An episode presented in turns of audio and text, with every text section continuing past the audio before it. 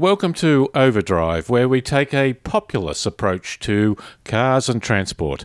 I'm David Brown, and in this program, we take a look at the latest news stories, including BMW urges foreign car makers to pay into the German Transport Fund for infrastructure and public transport. We speak to Geoff Gwilym, the Executive Director of the VACC, about a major report on the car industry that they have produced we road test the Infiniti Q60 two door coupe, and we have short pieces on whether we are navel gazing or taking up opportunities in our planning of transport. Have a question or a comment, send it to overdrive at drivenmedia.com.au. Now, to get the program going, let's have the news.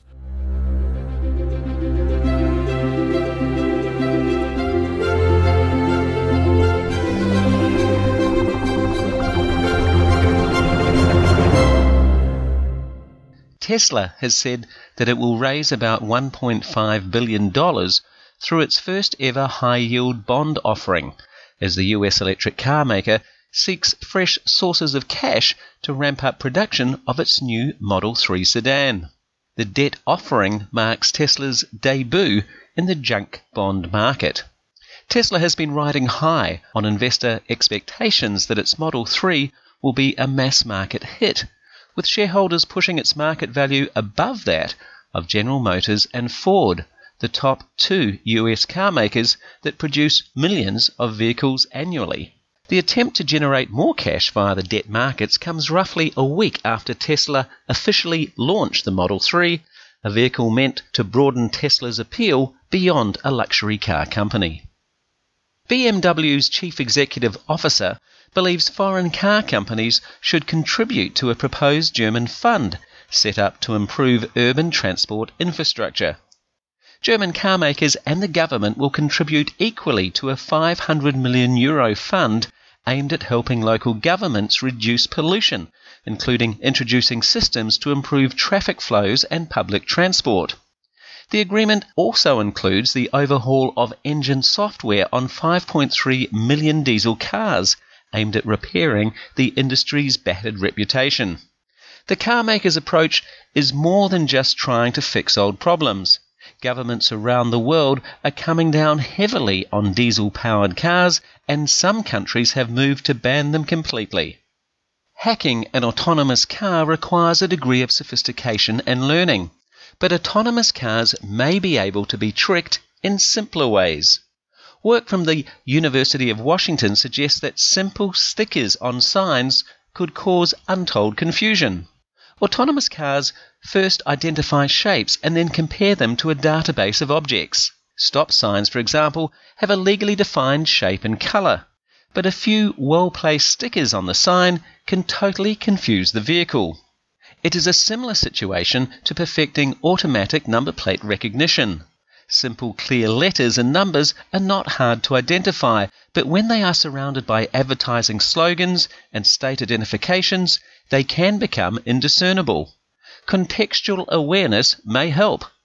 A cul de sac, for example, should not have a 100 km per speed limit, and up to date records of road conditions could provide another way to check if the car has assessed the conditions correctly. Daimler is one of several investors that have contributed over $37 million to the Volocopter, the company that is making a flying car. It is not really a car, but rather a manned, fully electric, drone like vehicle, which, as the publicity says, makes it possible for everyone to dream of flying and help modern cities solve their growing mobility problems. In the fourth quarter of 2017, Volocopter together with the State Transit Authority of Dubai, will conduct initial demonstrations of an autonomous air taxi. By 2030, Dubai aims to carry out 25% of its passenger transportation with the help of autonomous means of transport.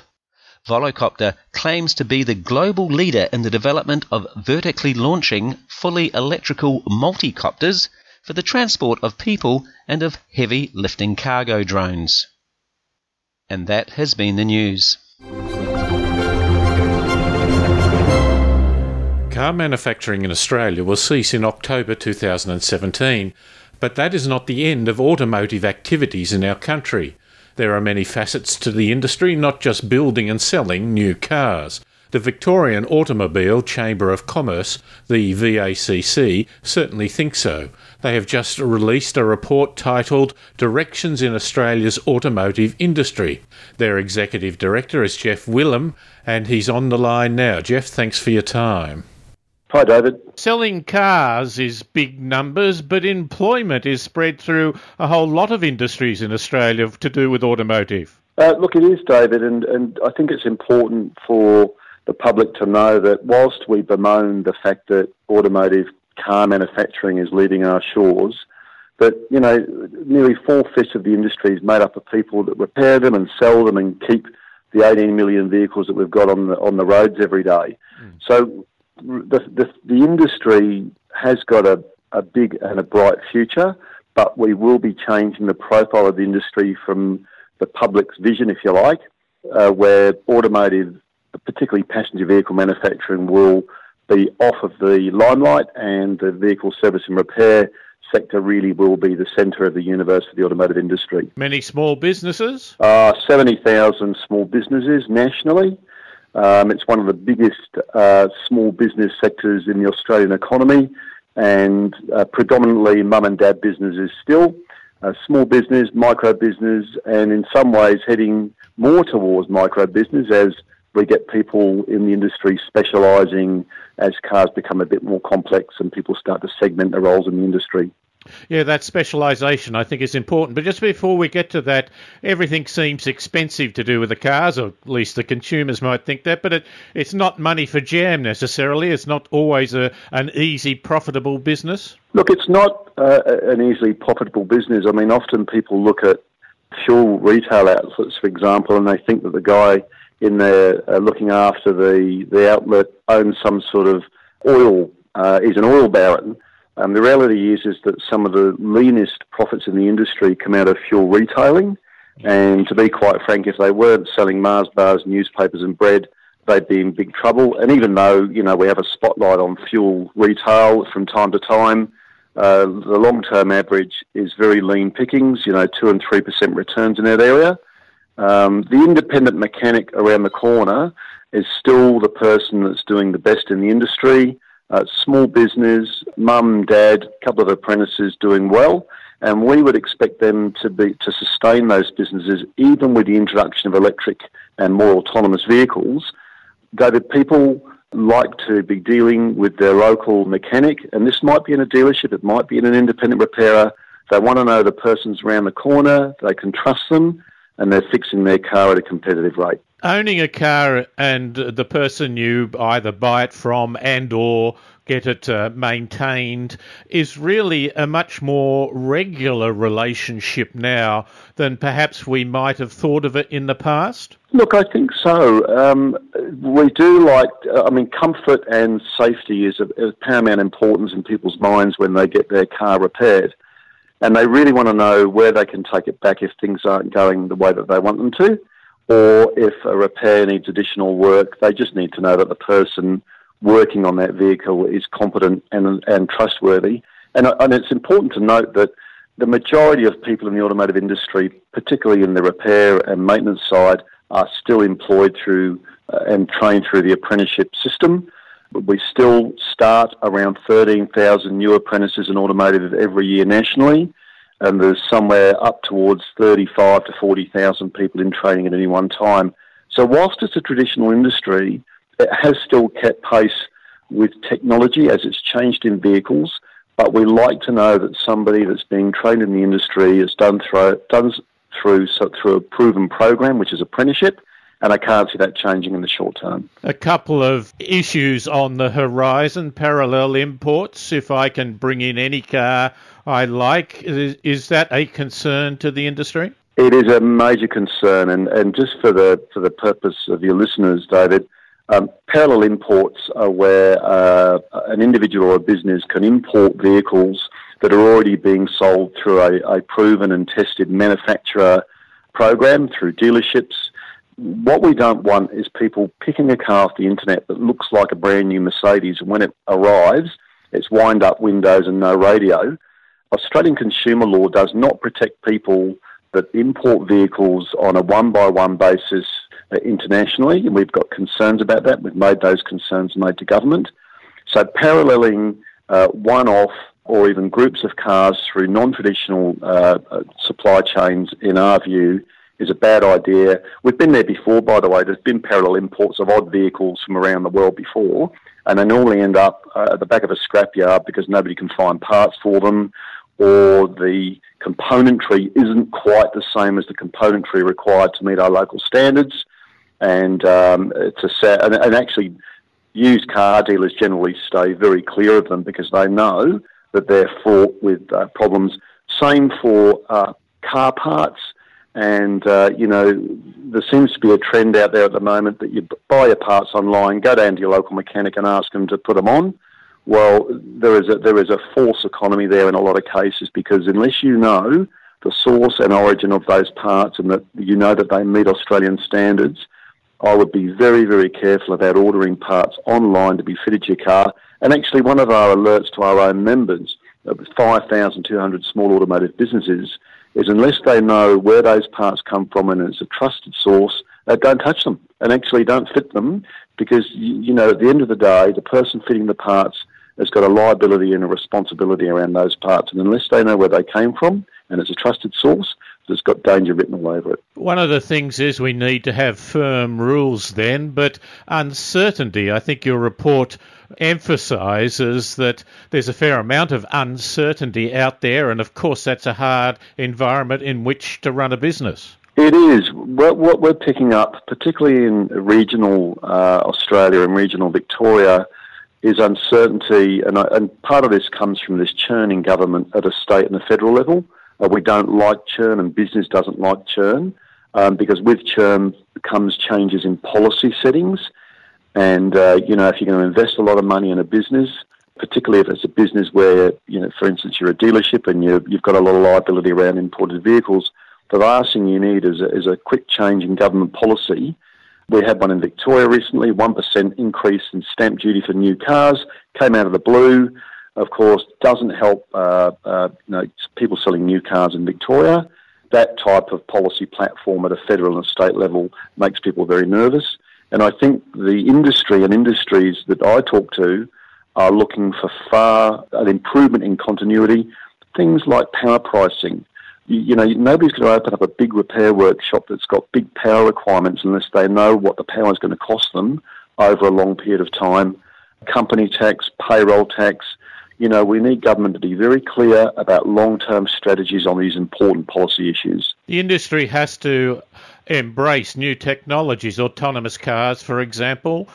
Are we preparing ourselves well for that? It's interesting. The automotive industry, uh, ever since we got off a horse onto a train and when we got off the train into a car, the automotive industry has, has been able to adapt itself very quickly to new technologies.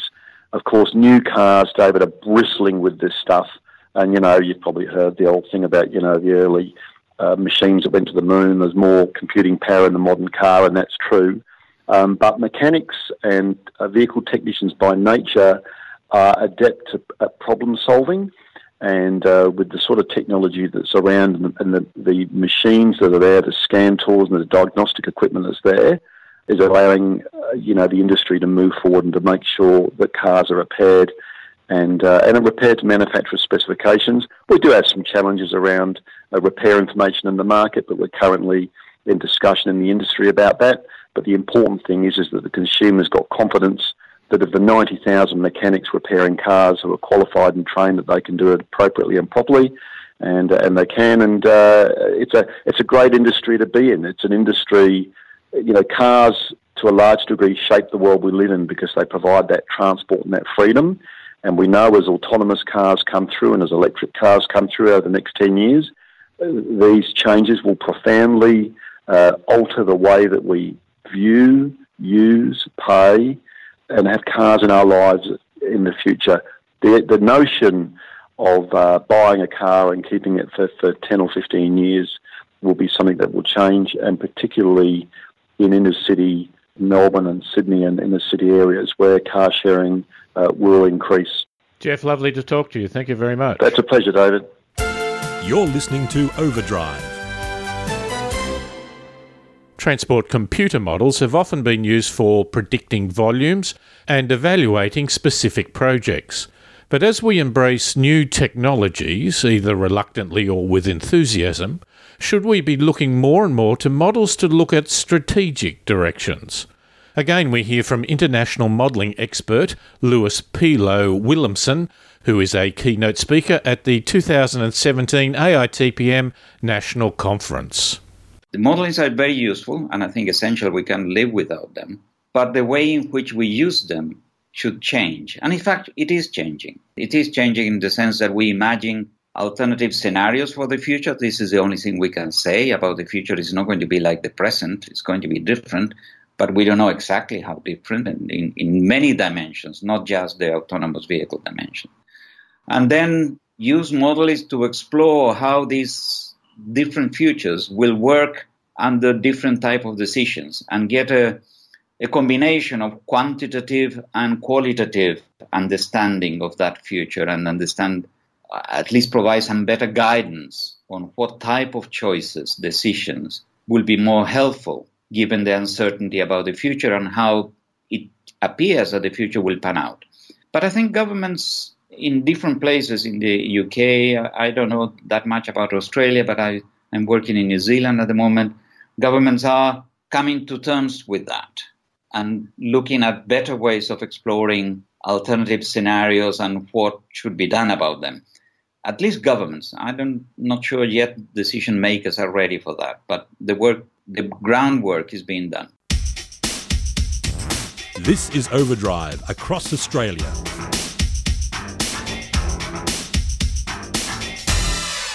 So, David, uh, Infiniti is not a particularly well known brand. It's Nissan's equivalent to Lexus, but it is not nearly as embedded into the general public's list of cars that they might be aware of or, or let alone consider.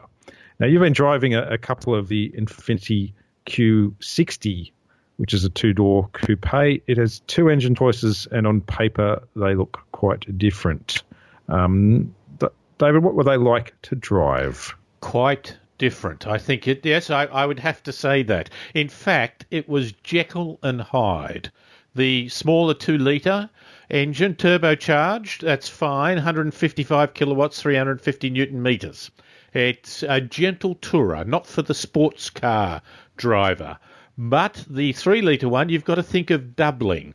It's got two turbochargers and it's got nearly twice the kilowatts, twice the power. 298 kilowatts and not quite, um, not double the, uh, the torque, but 475 newton meters.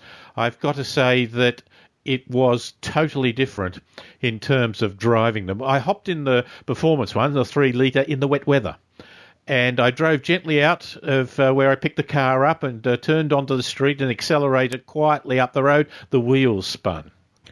it was traction control. It was actually quite controllable, actually, but and in the dry, uh, you know, you even then you had to be very careful. And, and pulling out of our little side street onto a sort of main road, I, one time it was dry. I moved out. I squeezed the accelerator gently, no problem. But cars were coming up, so I squeezed, pushed it a bit harder, not full bore, chirping on the tyres. And so this is a this is a rear wheel drive vehicle. Ah, yes. Yes, we're talking here two door coupe. Uh, it's rather elegantly looks. We'll talk about in a moment. But uh, let me say though that the sound was uh, very sophisticated, but not raw. You know, it didn't have that sort mm. of hmm. deep burbly or snap, crackle, and pop that we knew from things like the Jaguar F Type. So it sounded uh, okay. It sounded clever without sounding sort of guttural, which I think is is interesting. It has three modes in it, but the thing that it's not bad, not enough of, but it's very good. If you're in Sport Plus mode, it's the throttle response is good. You know, it's you, mm. it's not mushy. If you're uncomfortable or echo, it's mushy. Uh, so I like to have you know positive throttle control, even if I have to squeeze it carefully. At least I know exactly where I am.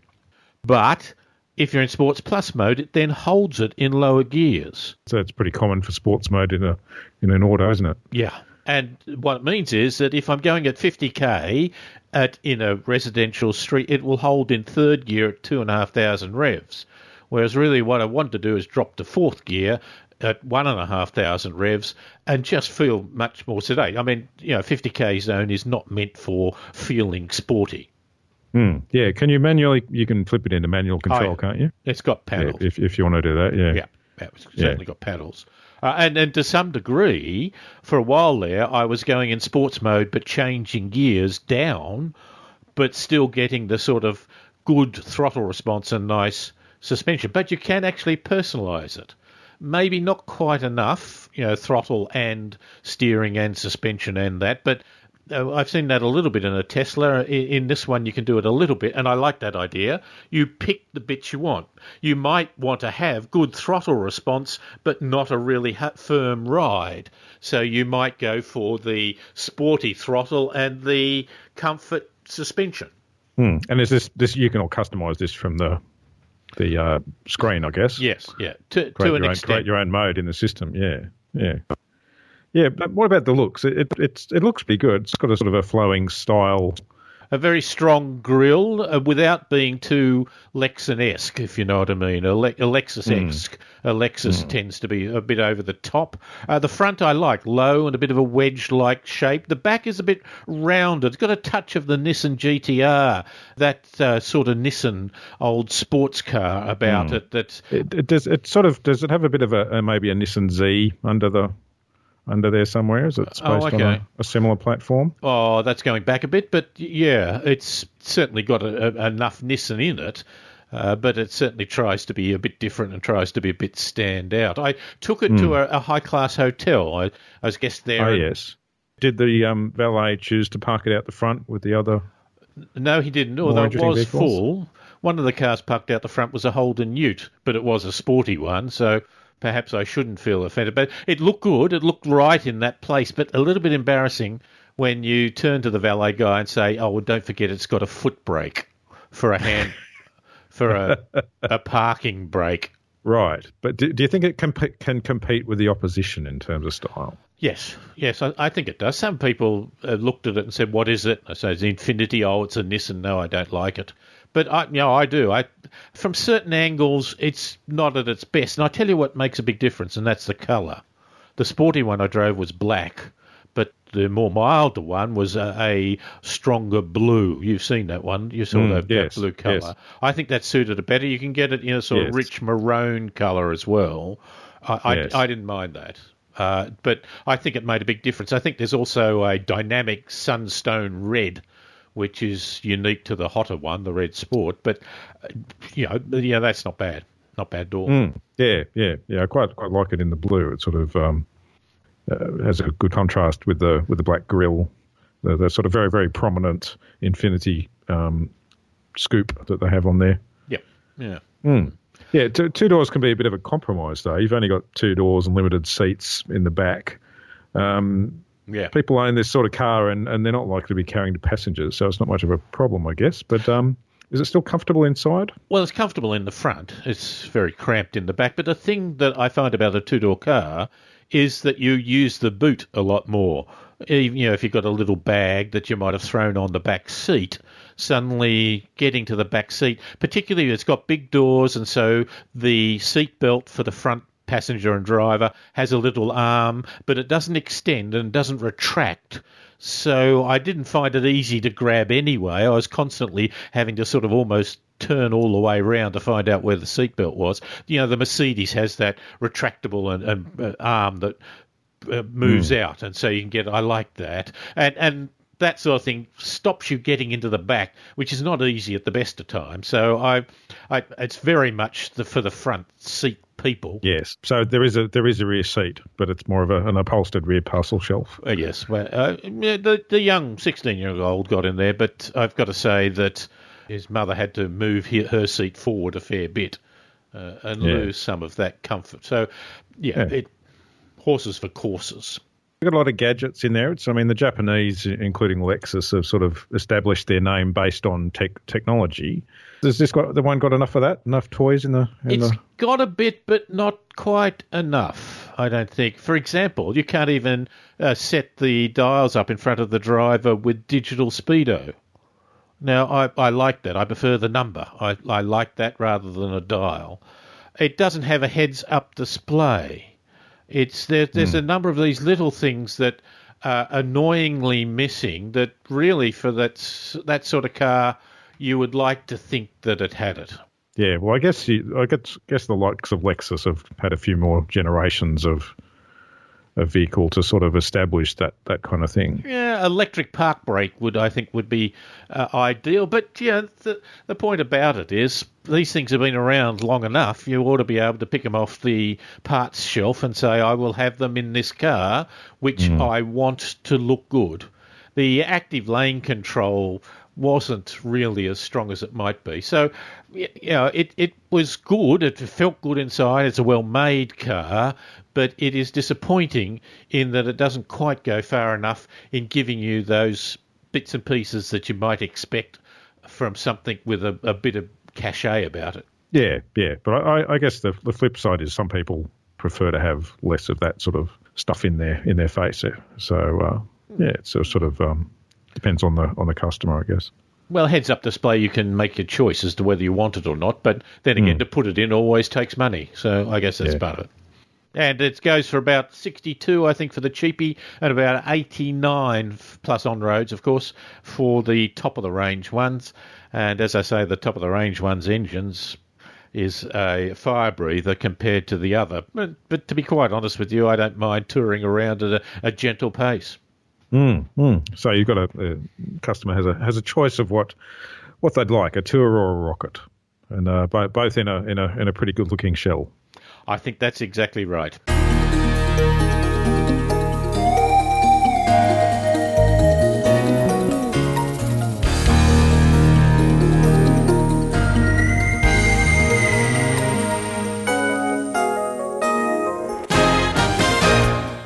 And this has been Overdrive. My thanks to Brian Smith, Errol Smith, David Campbell, and Paul Just for their great help during the program. Overdrive can be heard across Australia on the Community Radio Network.